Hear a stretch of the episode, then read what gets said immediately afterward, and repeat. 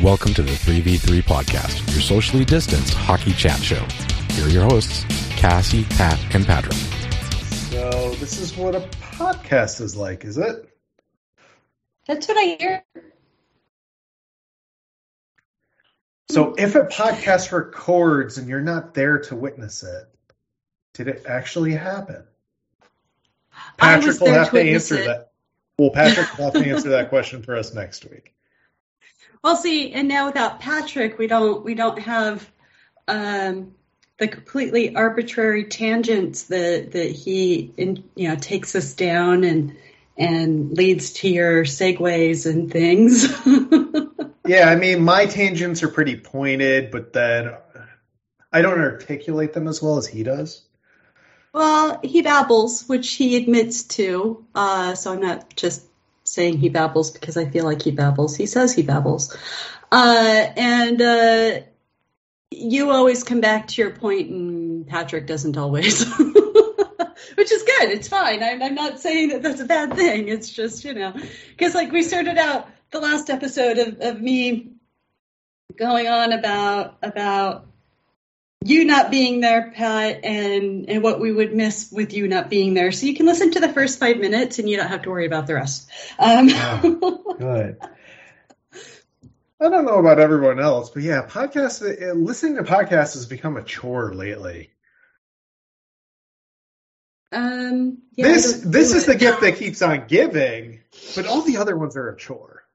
Well, I mean, it's it's fun for me personally. It's fun to do Oh, because I enjoy talking with people about random things or random people about things, however that all plays out. Um, you know, I will never turn down a conversation by and large with anybody, but uh, actually listening to them, eh, not really my thing. Like Mhm. being on them, don't really like listening to them too much. I mean, I was I've been listening to different podcasts, not just in hockey spheres, but you know, comedy and some current events, but not so much lately. Um, See, my For- question with podcasts is it really a podcast if that is recorded with video? Is that it really a podcast if it was recorded with video but didn't start out that way? Yeah, I, I don't even, it doesn't even matter how it starts out. It's just, you know, shouldn't a podcast be you don't know what people look like or what they, you know, watching them talk with headphones on or mics or anything? I don't know. I, I think that that's video casting and not necessarily podcasting, but maybe I am being a little too particular about that. Perhaps. I mean, I clearly have a face built for radio, as you, as you can tell by my avatar on our uh, Skype call here. Oops, sorry. Was I supposed to mention that? Eh. That's the software we're using because that seems to be another in vogue thing. Is what sort of setup is everyone using?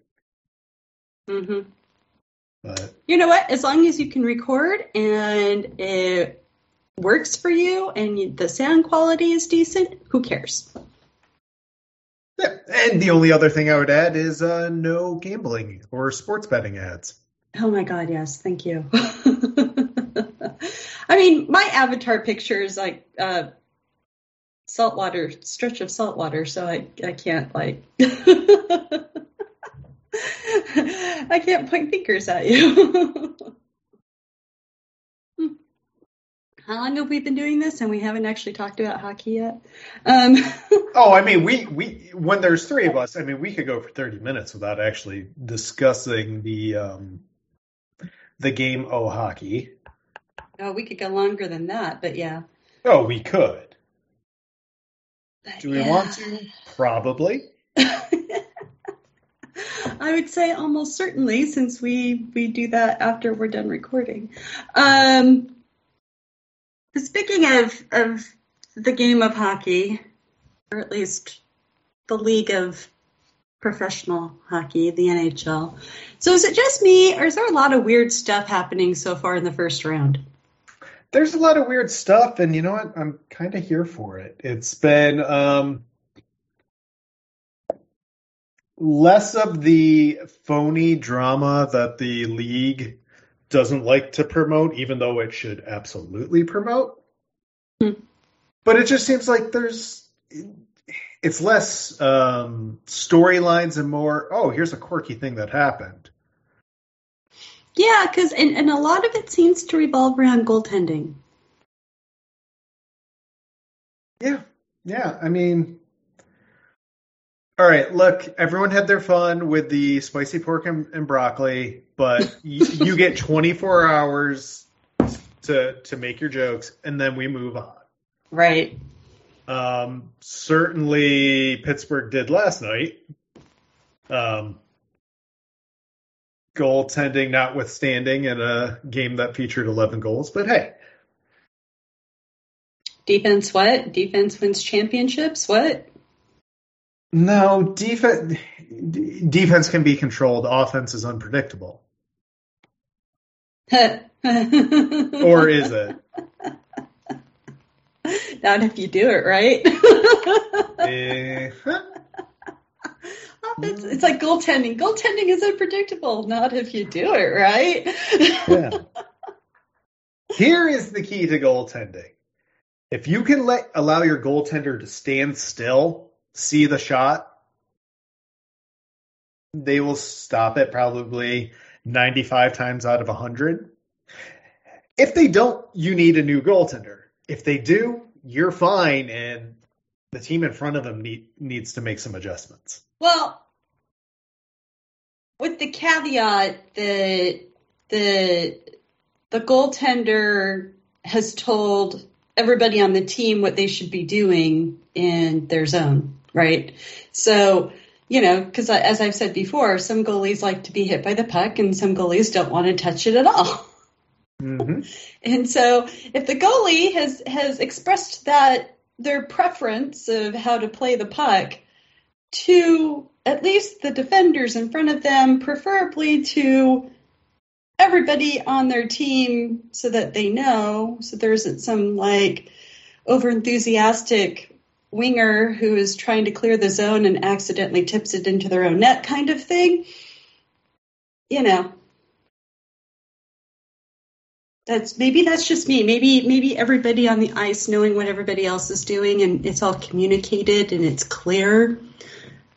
Maybe that's just a little fantasy I have in my mind because clearly that's not what's going on in the NHL. Well, a conversation between a head coach and a goalie, do those things happen? I'm not even talking about the head coach. Head coach can Wow. be totally out of it. So the goalie's Well, like looking around. Because what I'm guys, saying is the head coach is usually dictating what the defensemen do and not the goaltender. And I agree with you. I think it should be the other way around. Certain things about how your team plays in the defensive zone should be predicated on what your goaltending duo likes to do. Right.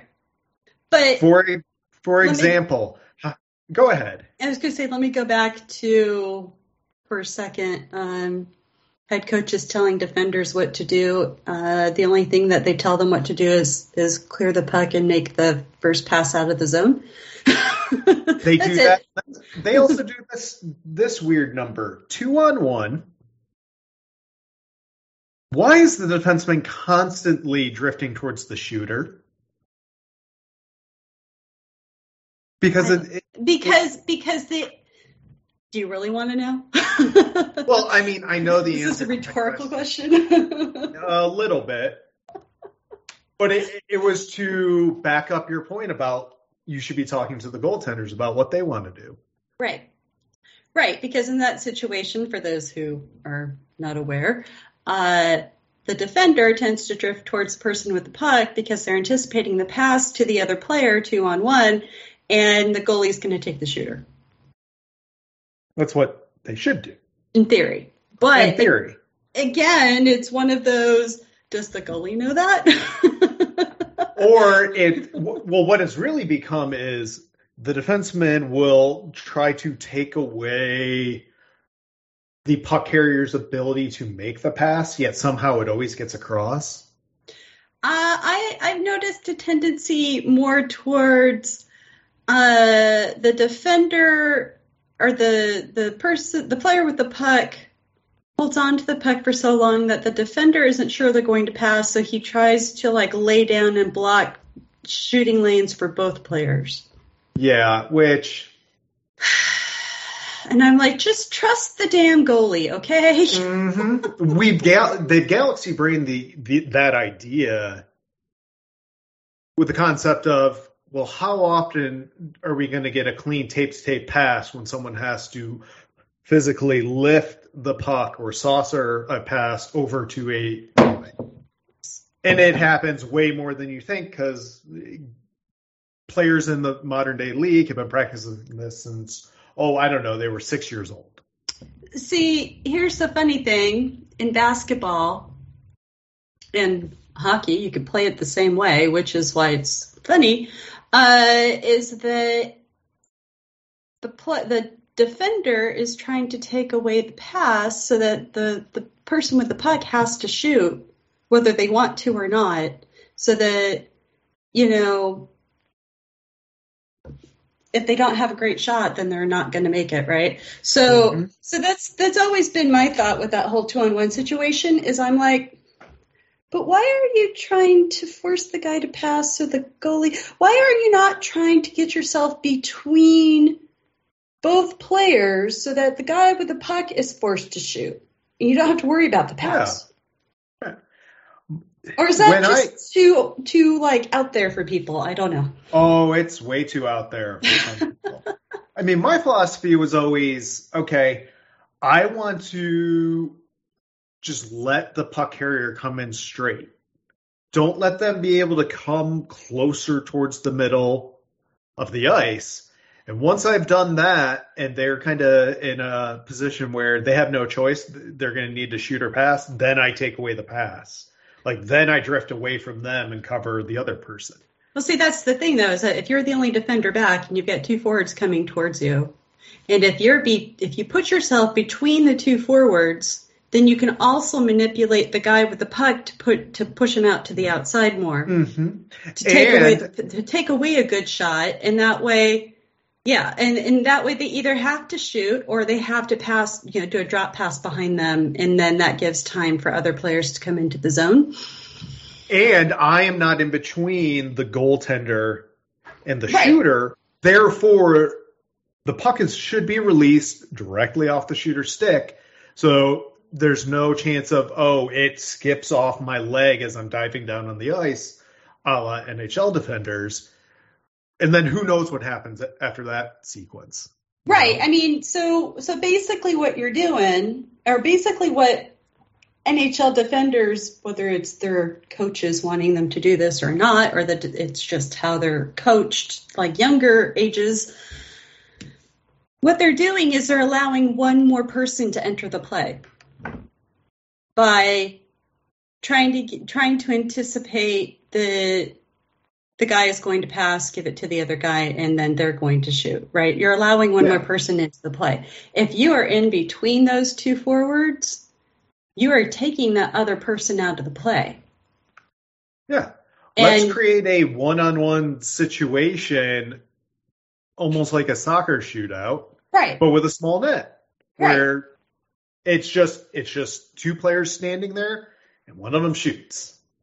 yeah. So I, I've never understood that. I mean, you know, of course, nobody talks to me about hockey tactics or anything like that. So I don't sit there. I mean, I'm sure that someone sit uh, like a, an NHL er or a coach sitting with me during a hockey game, like sitting in an arena, it would be a very mind blowing experience for them because I, like most women, don't aren't aren't indoctrinated in how hockey quote unquote should be.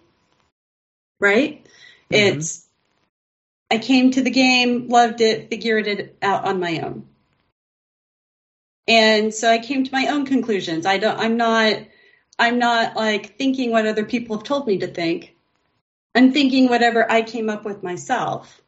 And so, you know, a lot of girls when they're starting to play hockey, a lot of coaches don't take girls teams seriously. And so they, they tell they show them the basics, but they don't necessarily like get into systems or or how they should you know, play. It's more about positioning. It's more about passing. It's more about that kind of thing. But still, it's not. You're not really into tactics. Probably not until you hit college. And so by that time, you've already, you know, through your teenage years, you've already like developed your own ideas about the game.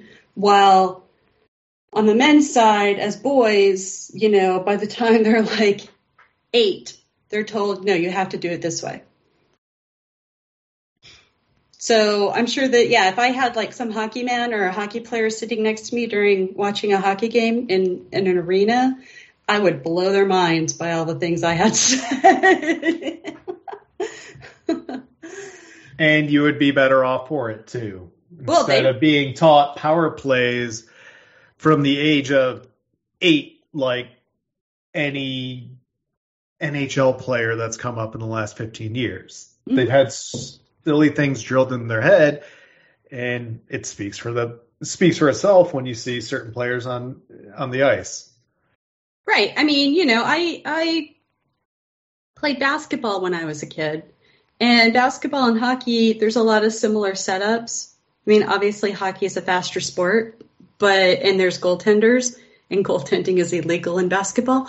Um, but but in a lot of ways, it a lot of the things in, in basketball translate into hockey and vice versa.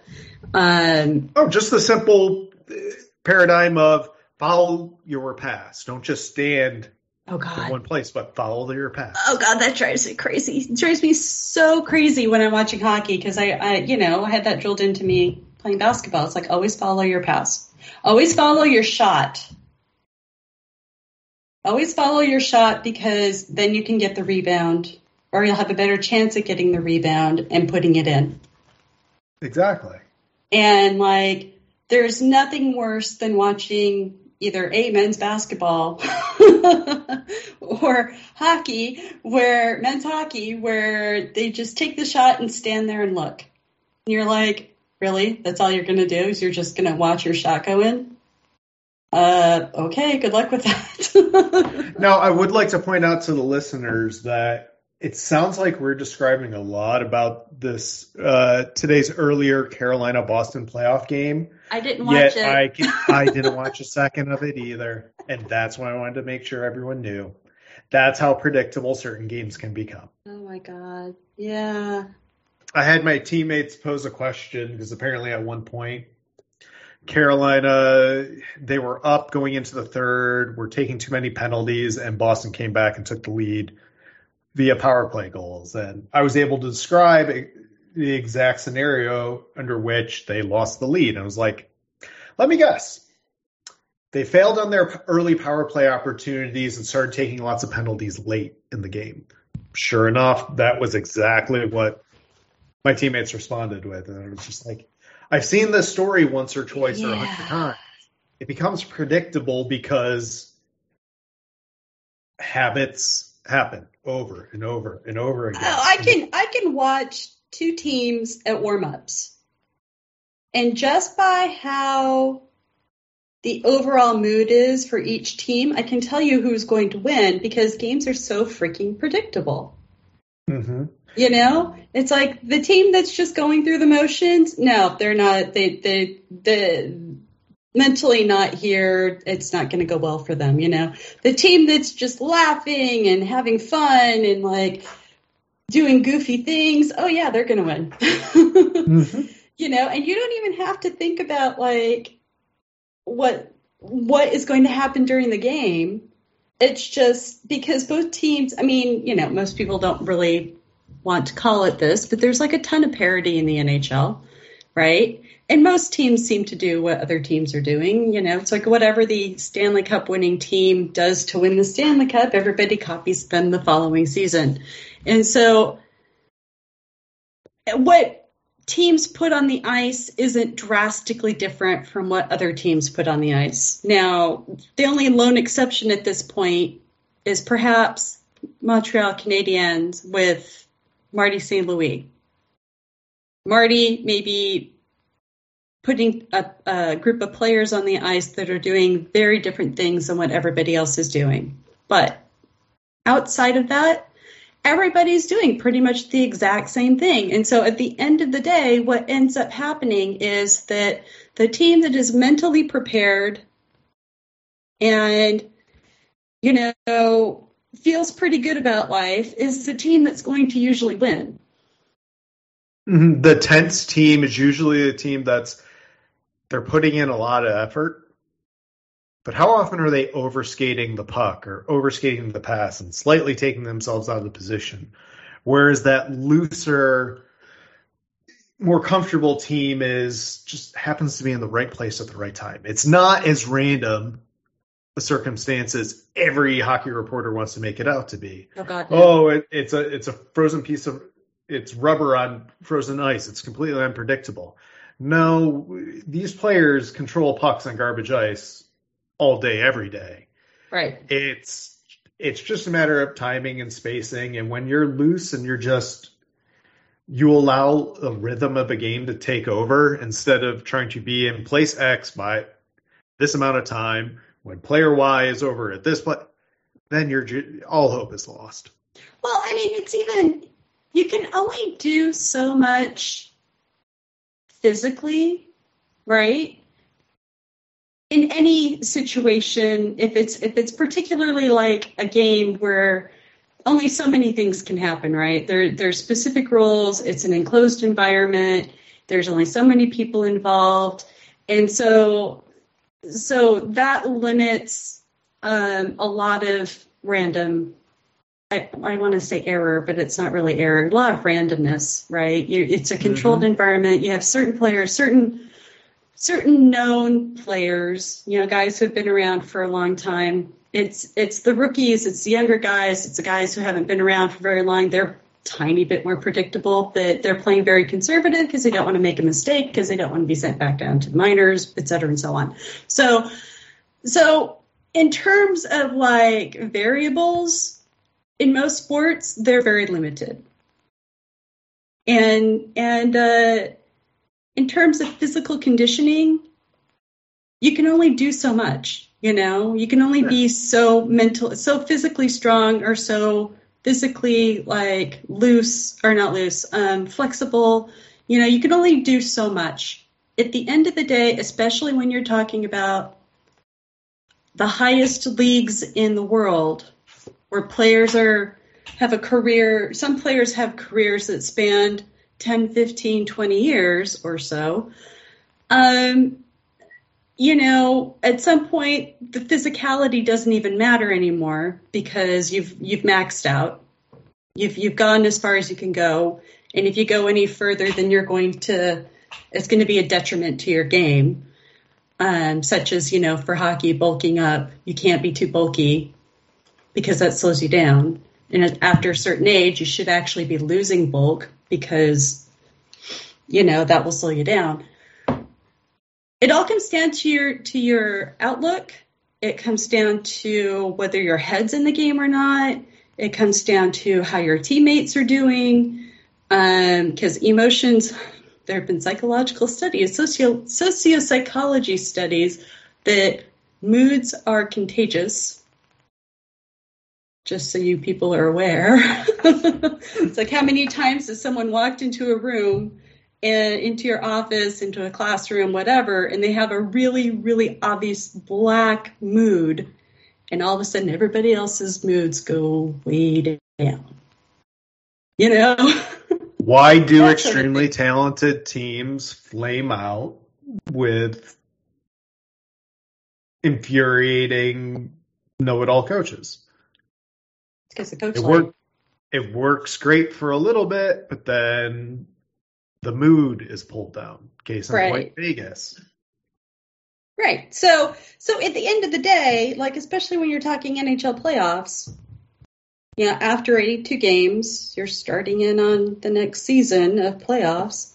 It really just comes down to mental preparation, mood, what what you know external forces outside of hockey are like affecting you, et cetera, and so on. It's like you have to do what you have to do for conditioning. Don't get me wrong, but like that doesn't affect things quite as much as just if your head's in the game or not. all these teams are on autopilot right now. They really are. Mhm. You know, the quote unquote good coaches right now, they're pointing out something that that's obvious to them from by taking a step back and noticing we keep doing this one thing or it's not working, or the other team keeps doing this one thing and it is working. How about we take that away from them? Right. and it kind of reflects in all these series is Colorado's the only team with the potential to sweep. Everything else is like a 2-1 series or it's tied and the outcomes aren't all that surprising. You can see one team win by four or five goals one game and then they play 2 days later exact opposite result. It all just kind of makes sense. Well, it also is at this point with playoffs in particular. Again, the coach is kind of extraneous, right?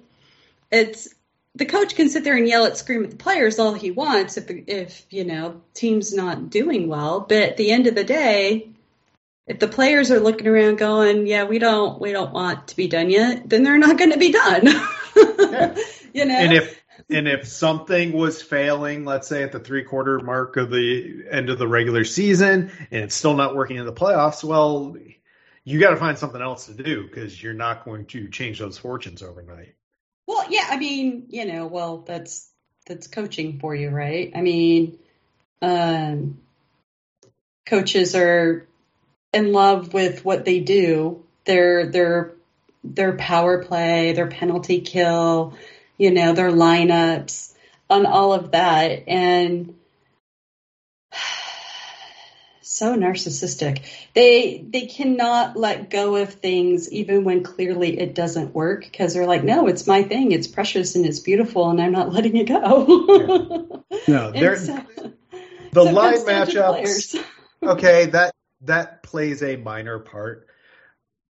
The one thing a good coach could truly affect right now how to manage the lines once we start taking too many penalties. Well, and just team mood overall. I mean, of course, that would imply a certain level of emotional intelligence, which is severely lacking most of hockey, from what I can see.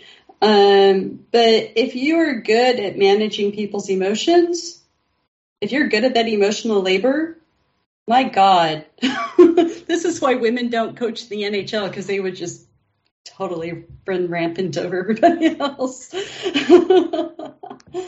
but um, but yeah, I mean, if you can manage expectations, if you can manage emotions, if you can manage, uh, you know, getting people out of funks and, and stuff like that, then um, then the Stanley Cup or the the final isn't like out of reach. That's for sure. No, honestly, I think the rounds outside of health, I think it gets easier the more that you play because it's it's much easier to play or I shouldn't say even easier. Sometimes it's annoying to play the same opponent continuously. And it's why we see, you know, those third liners become the stars of the playoffs. It's because when you're constantly having to adjust to a different opponent, you do play slightly differently. When you're playing the same line, for lack of better terms, consistently, like I'm seeing the same four to six forwards when I'm playing out there at five on five. My job gets a little easier because I've seen it over and over again. It, it's just becoming a routine. And good players, you know, they find time and space when they know what to expect. But when you're adjusting to, you know, a third different team on four nights, well, yeah, of course I'm not going to do very well. Well, and that's and that's the difference between a um, a team that's built for playoffs and a team that's built for the regular season, Yeah. right? It's And reg- regular season. It's all about, all right, being okay and having that good mental space where someone said, all right, this is my role. I may be destined for more than what is being asked of me, but this is just what I have to do today. And then in the playoffs, that changes all of a sudden because the opportunities change. well, I mean, it is that, but it's also just um, tactics because, like you were saying, if you're playing a team, or if you're playing an 82 game season, you're not just managing who are you playing next and and what am I facing and and you know um, uh, what is that called when you get reports about the other team? I'm just totally blanking on the term. Scouting. Thank you. Scouting reports on the other team and, and assuming that players even look at those. Coaches should. God know God knows if they do. You know, um, everyone, in my opinion, everyone should be looking at the scouting report on the goaltenders that they're facing every night. But maybe that's just me again, being you know too logical Well, for everybody. Um, By the, some of the scoring totals, uh, I think they might be. maybe um, either that or defense is like. I mean, I haven't watched anything, but you know, Or everyone is out the window. No, everyone's just tired. So Everyone is tired. So if you're if you're playing an 82 game season, you're not just managing who's your next opponent. You're also managing rest time, travel time. You know, it's it's the okay. We have a road. We have a five game road trip out west or out east or whatever. Um, you know that kind of stuff. So there's there's a lot of there's that kind of long haul drag involved where you're like, okay, so there's you know 10 games in the next 15 nights. We have to deal with that kind of thing. Um, when you're playing a team in playoffs and you know who that is and you know that you're playing them for the next two weeks it's a much different mentality because one you're not dealing you, you do have to deal with the rest and the travel but it's now predictable and expected, and you can work that into a routine, um, at least for two weeks. And then on top of that, it's again scouting reports, which I seriously doubt players actually look at, or most players look at. Because because there's too many players that go out there and say, "Oh, I just need to play my game." It's like, well, yeah, that's great, but what if your game is different from the other person's game and they blow you out of the water every single time? Then what? Well, then what are you going to do? Um, And what if you've been told that your game is X by coaches, but really it should be Y or Z? Right, right. What if your game that you're playing is not really your game? It's somebody else's expectations pushed on you that doesn't fit you very well. Yeah. You know, and so it all makes me tired because it's, I know that it's a lot, but you know what? There's so way easier ways to go about doing all this stuff that I know nobody's doing. Oh, reducing the schedule to build a more entertaining product? Why would anyone do something like that? Hmm. Hmm. Gosh, I don't know. And then they fully absorb the AHL, and then there's your way to have, uh, you know, 41, 42 home dates for something. Just run your entire organization from one city. Mm-hmm. And and well, or or make it so that teams can't own their AHL team and have relegation. So one of my kids asked me about this, and he was wondering when's the next time the league will expand. And I said, eh, I don't think it'll be talked about for the next five to six years. Mainly because U.S. TV contracts.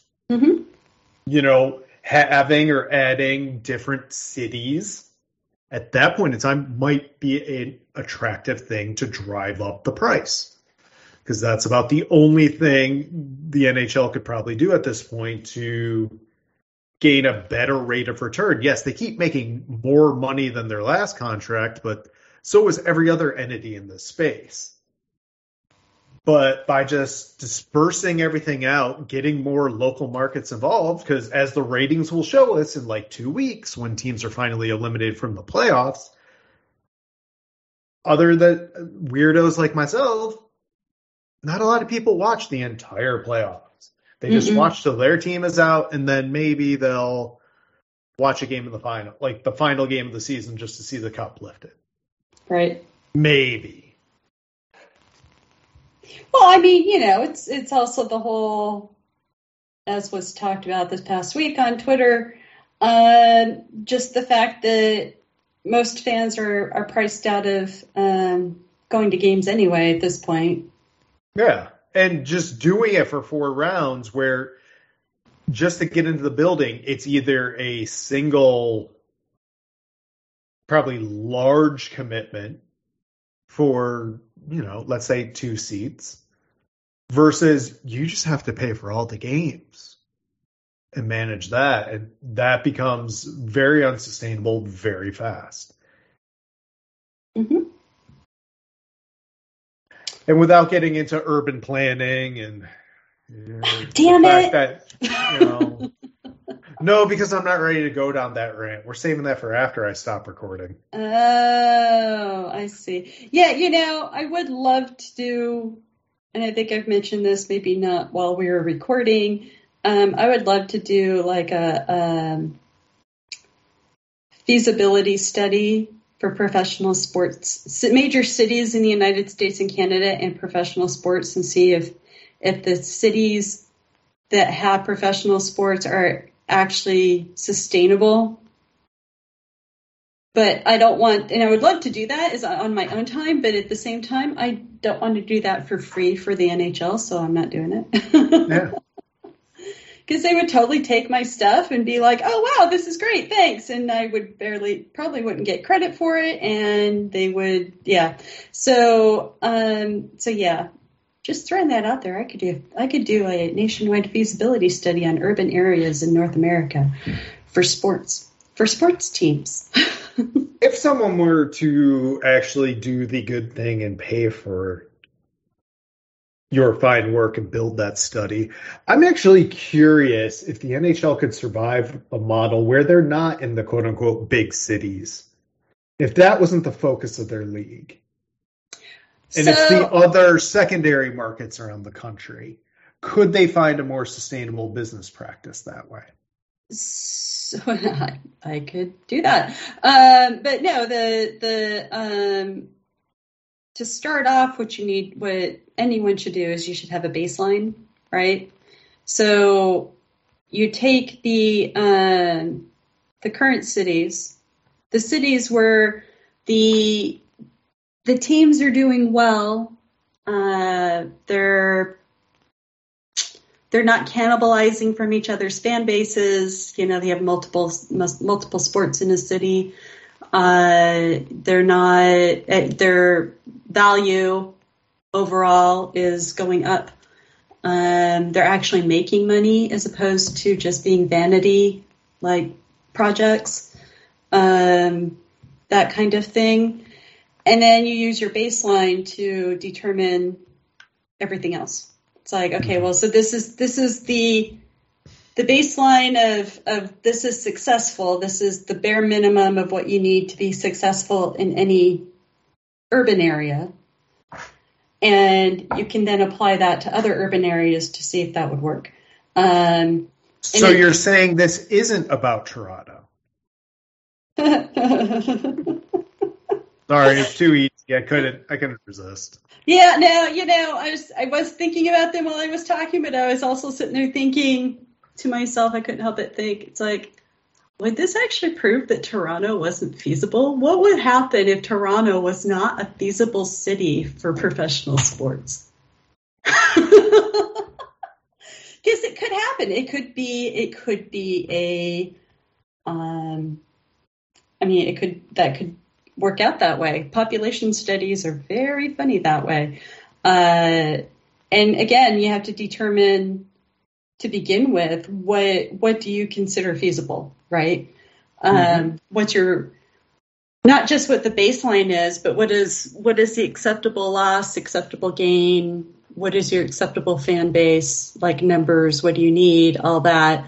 The tricky part in doing all of it in all honesty, is um, you need season ticket holder information, not right scrubbed of all personal information. You don't need like credit card numbers or names or addresses or anything like that, but you do need zip codes because part of the issue with um, whether a city has a, or whether a team is feasible in a city is commutes. And so you need to know what the commutes are, um, you know, how, who's going from where to where and all of that. And in order to know that, you have to know where your season ticket holder base is coming from. And that I could do all the rest on my own. I could I there's no way I could get that season ticket holder information. And again, all personal information would be scrubbed from it. I would need that. It, it's basically credit card or credit card information is what is the address for the credit cards, not the credit card numbers themselves. I'm not scamming people. Um, no, because, but some NHL teams are. Let's be honest. and so it's it's needing zip codes, right? It's needing the zip codes of the people who are paying to come to games, and determining where they're coming from, who's paying the, the most for tickets, and where they're coming from, and that kind of stuff. Because you have to know it's a population study. You have to know where these people are in order to determine if one, your arena is in a is a good place for where they are coming from, and two, if your marketing is in a good place. can't market to people who are, you know, in one suburb when they're really coming from like two others on the other side of town, you know, billboards and such, um, you know, that kind of stuff. So I mean, yeah, it's it's really the zip code information that I would need that I can't just like pretend to know. Everything else would be easy though. And that's why it will not happen, sadly. Well, I mean, I wouldn't trust the NHL to do it. it's like, oh, yeah, sure, here, here's everybody's credit card information. I'd be like, I don't need their credit card numbers, guys. I don't need their names. Take all of this off. try it again. And they would feel so proud of themselves. I know. Be able like, to what they think is the right thing. They'd be like, here's all your information that you could ever need. Or they would give me nothing. Well, no, we can't do that. And I'd be like, well, I can't do it for you then. That's that doesn't work that way. Because so much of, as we keep talking about, so much of like being a, a sports fan is traveling. Mm-hmm. You know, it's going from work to home to the game, or going from work to the game, or going from home to the game. It, and you can't do commute times without at least having a zip code. Streets would be fantastic. I mean, actual addresses would be fantastic, but that that can be kind of iffy in terms of um, privacy.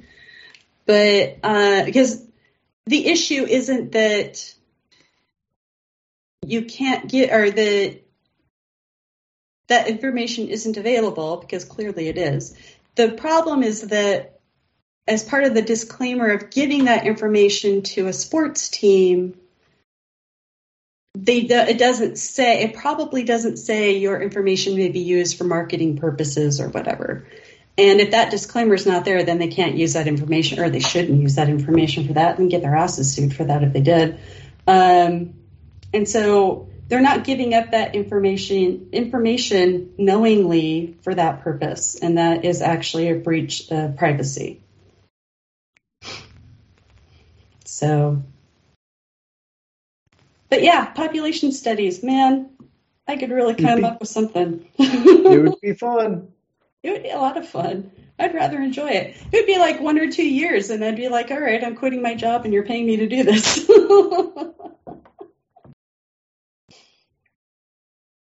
because it wouldn't just be. I would do like a pilot, right? I would do like five random cities in the NHL, six months worth of work, um, including maps, um, to see if they'd want more. And if they did, then yeah, that would be that would be a thing. But again, not doing that on my own time and handing it over to people because that's a hell of a lot of work that I want to be paid for. That's why I don't blog anymore. Mm-hmm. Mm-hmm. So anyway. But yeah, that would also like tell us if, you know, where would be a good place to build a new hockey arena in Phoenix? Hmm, where the season ticket holders are. Mm-hmm. Who's willing to drive where? Or, or, you know, where would be a good place for a new arena in Ottawa? Is Ottawa feasible even if you move, if even if you have an arena in a different place? Hmm. I could answer those questions for you, for anyone. And Quebec City still wouldn't like those answers. But hey. No, that might not, that might actually turn out better for Quebec City. might no, it might be Ottawa not liking those answers, but Quebec City well, liking those answers. it depends. If we're in this world of maybe a 40 team league with relegation, where it, you know, you have a top 20 and a bottom 20. I mean, the problem everybody with, could be happy.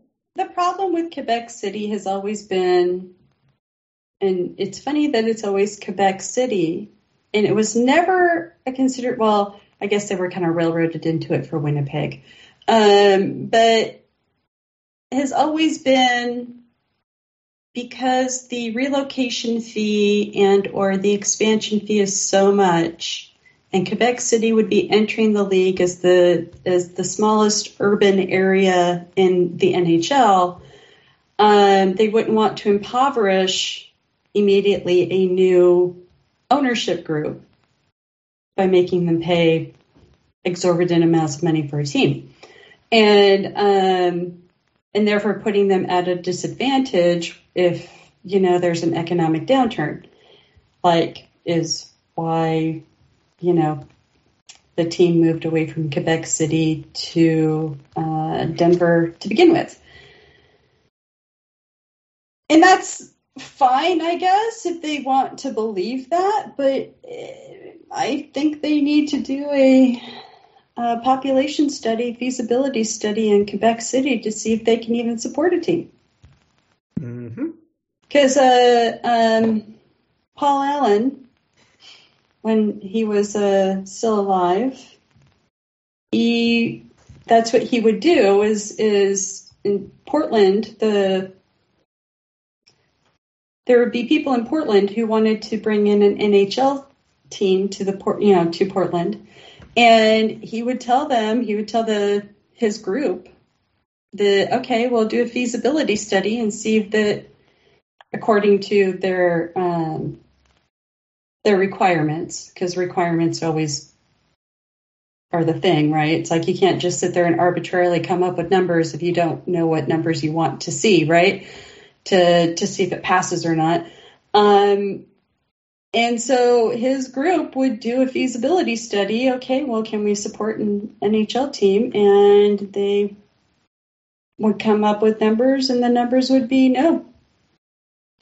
So they never got an NHL city or an NHL. They never put in a bid for an NHL team because their internal feasibility study didn't didn't meet the mark which is what everybody should be doing, but of course no one is. It's just, oh, sure, I've got extra cash and here's an arena, let's do it. which makes me shudder. Mm-hmm. Boy. So anyway, yeah, I would be interested to see what um, how Quebec City would come out if they did a, a feasibility study on that. I think people would be surprised. I think that they've got a healthier economy than most people realize. Yeah. Just they're trying to use their current day model and shoehorn in places and cities and, and ownership groups to make things work the way it used to. Mm-hmm. You know, some might consider, you know, Toronto and New York and LA, let's say, not great or feasible markets anymore based on limitations of building dates, let's say, or market saturation and, and dollars available to them. But yet we're still campaigning to do things the way that these markets have done it for 100 years. Well, it's not 100 years ago anymore. And if you've read anything about the uh, history of early leagues, you know, the NHA and then what morphed into the NHL, uh, yeah, it didn't go so great at first for lots of cities that now currently have a NHL team. Well, that's the thing, though, is I don't really think they have a model. I think that they're just so it's kind of like in the early 2000s when Chicago couldn't draw a crowd, right? They could barely get like 6,000 people paid tickets into the arena because they were so awful. Chicago, Blackhawks. And um, of course, nobody, and I do mean nobody at the time, even considered the idea that Chicago should be, you know, relocated. Right? Uh, and so, and then of course you, you always have the, or at that point in time you had um, Atlanta, which everybody was like, oh, Atlanta should totally be relocated. But Atlanta was pulling in more people than Chicago was at this point. So, um, but yeah, it was just, well, there's always been a team in Chicago, so we're just going to pretend that they're doing okay. I don't think anyone really like bothered doing any kind of economic study to see if there should be or shouldn't be a team in Chicago. Mm-hmm. You know, it's we just, just take it for granted that oh, it's a big city. Of course, there should be a team there. Right. I mean, I really don't think the NHL has any kind of I mean, let's be honest. Let's look at their current business model and um, and think about whether they actually are thinking about the viability of, of their actual teams. like, no. Look at Arizona. What's Arizona doing next season? well, at least they have a contract and a place to play. Mm-hmm. They couldn't say that a month ago. True. But you know, I, I I would be interested to see if it violates the the terms of the CBA. Oh, the CBA is just made up. Just designed to make the owners money. They don't care if it affects players negatively or not.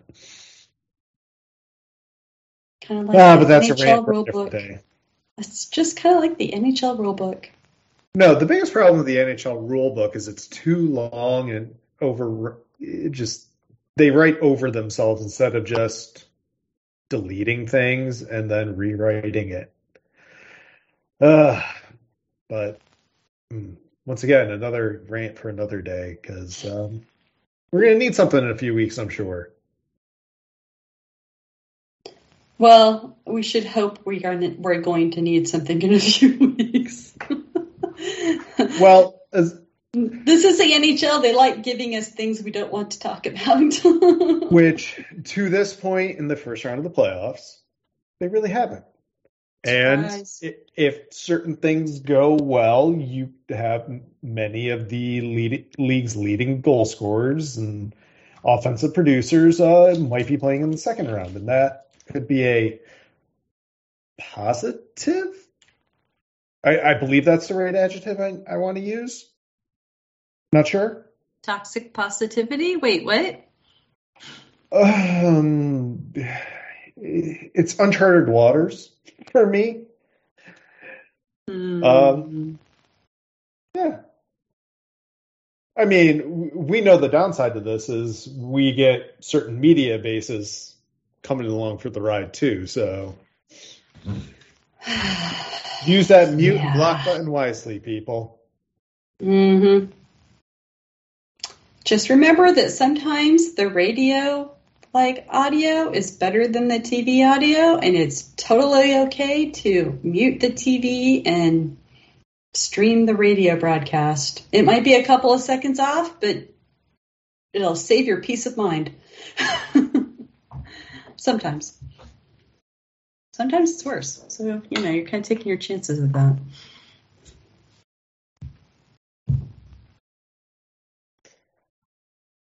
Mm-hmm.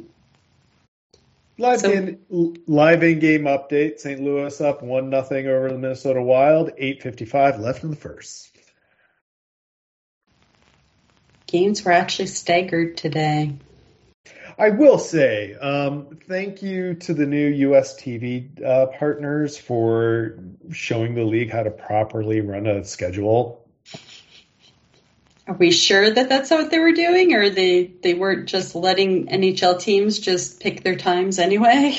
Oh no, I absolutely think it was the US TV partners saying this is how we want to run it because it creates the ability for one game to fall into a next and improve that network's ratings. Mm. Oh, hey, here's this one thing that looks interesting, and oh my gosh, there's all this offense, and oh, there's another game coming up. And staggering the start so I can flip between their two channels, and that's a positive for both the network and their advertisers. It, it's amazing. It's witchcraft. I don't believe it. Oh, and then on the weekends when you can do things like an afternoon game, you can just run one game after another, after another, after another. And whether you can watch a whole game or not, you can probably tune in for a little bit of each over the course of the day, and that's still a net positive for the broadcasters and the league. Hmm. It's crazy how such a simple concept works. Yet within the team focused mindset, uh, we still end up with nine regular season, 7 p.m. local starts at a time. But hey, You can only do so much. you really can. And I think that's about all we can do this week. All right, that sounds like that sounds like a good idea to me. See, this is why we're missing Patrick to bring in the the proper rant at the right time to keep us going. Mm-hmm. Because uh, unfortunately, it's been a little uh, rainy in my neck of the woods, and so there have been no squirrels outside. Uh, yeah, I'm too far away from the window. I have a squirrel in my tree, but outside my window, but um, that's way over there. So I'm gesturing vaguely to my right. all right, well, you know, it was good. Good talk. Enjoyed it. Um, therapeutic and all that. Uh, Not a whole lot of negative to talk about, if we're being honest. Oh. Outside of the norms, yeah. we're not piling on new information yet. It'll come. We'll have those weeks, but Yep. All right. Well, there you go. Thanks for joining us, everyone. This has been the 3B3 Podcast. Follow us on Twitter at 3B3 Podcast. We're available for NHL consulting at reasonable fees.